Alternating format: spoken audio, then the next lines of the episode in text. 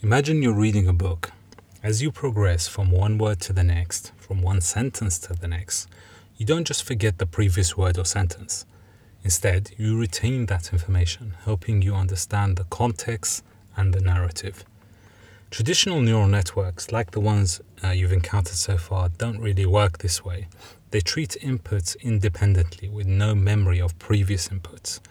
This is where recurrent neural networks, or R N Ns, come into play. So let's focus on this comparison between traditional feed-forward networks and recurrent networks. Um, imagine a conveyor belt in a factory. In a standard feed-forward neural network, items or data points are placed on the conveyor belt one by one, and each item is processed independently without any memory of the previous items. This is like reading a book but forgetting each word as soon as you move to the next. On the other hand, R N Ns are like a factory worker, uh, sort of standing next to the conveyor belt, and he or she remembers the previous item and uses that memory to influence how they process the next item. This is similar to reading a book and understanding the narrative because, you know, you obviously remember the previous words and the previous sentence. So R N Ns achieve this memory by maintaining a state from one iteration to the next. This state acts as the network's memory, and it's like this factory worker's short-term memory, uh, helping them remember sort of the last few items that they've seen. So let's consider a simple example. Um, let's look at a toy R N N that processes a sequence of vectors. At each step, it considers its current state and the current input, and it combines them to produce an output, and then updates its state with this output. So there's this feedback loop, and this loop continues until the entire sequence has been processed.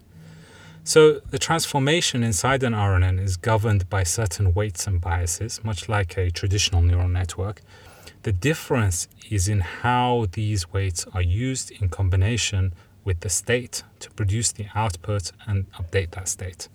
So whilst R N Ns sound magical, they do also have some limitations. Um, they tend to forget long-term dependencies due to um, something that's called the vanishing gradient problem. So imagine our factory worker having very limited short-term memory and forgetting items that passed by uh, more than a few minutes ago. So that you can, as you can imagine, that would cause uh, quite a big issue. So to address this, um, researchers developed a special kind of R N N called the long short-term memory network, or L S T M as it's more commonly known. And L S T Ms are like R N Ns but with a bit of a twist. Uh, they have a special mechanism similar to a conveyor belt that's sort of running parallel to our main conveyor belt. Um, this second conveyor belt can carry really important information forward, bypassing the regular process and ensuring the network can remember it for longer. Um, in our analogy, it's a bit like the factory worker sort of having a notepad where they jot down really important details that they can remember later. So why is this important? Well, in today's um, digital age, data is often sequential. You know, think of stock prices, weather patterns, or even the audio that you're listening to right now. Understanding the past or the previous data points is really crucial to uh, make sense of the, the present or the future data points. And R N Ns, and especially L S T Ms, are widely used in industries for tasks like um, stock price prediction, weather forecasting, and language translation because of their ability to remember and leverage past information.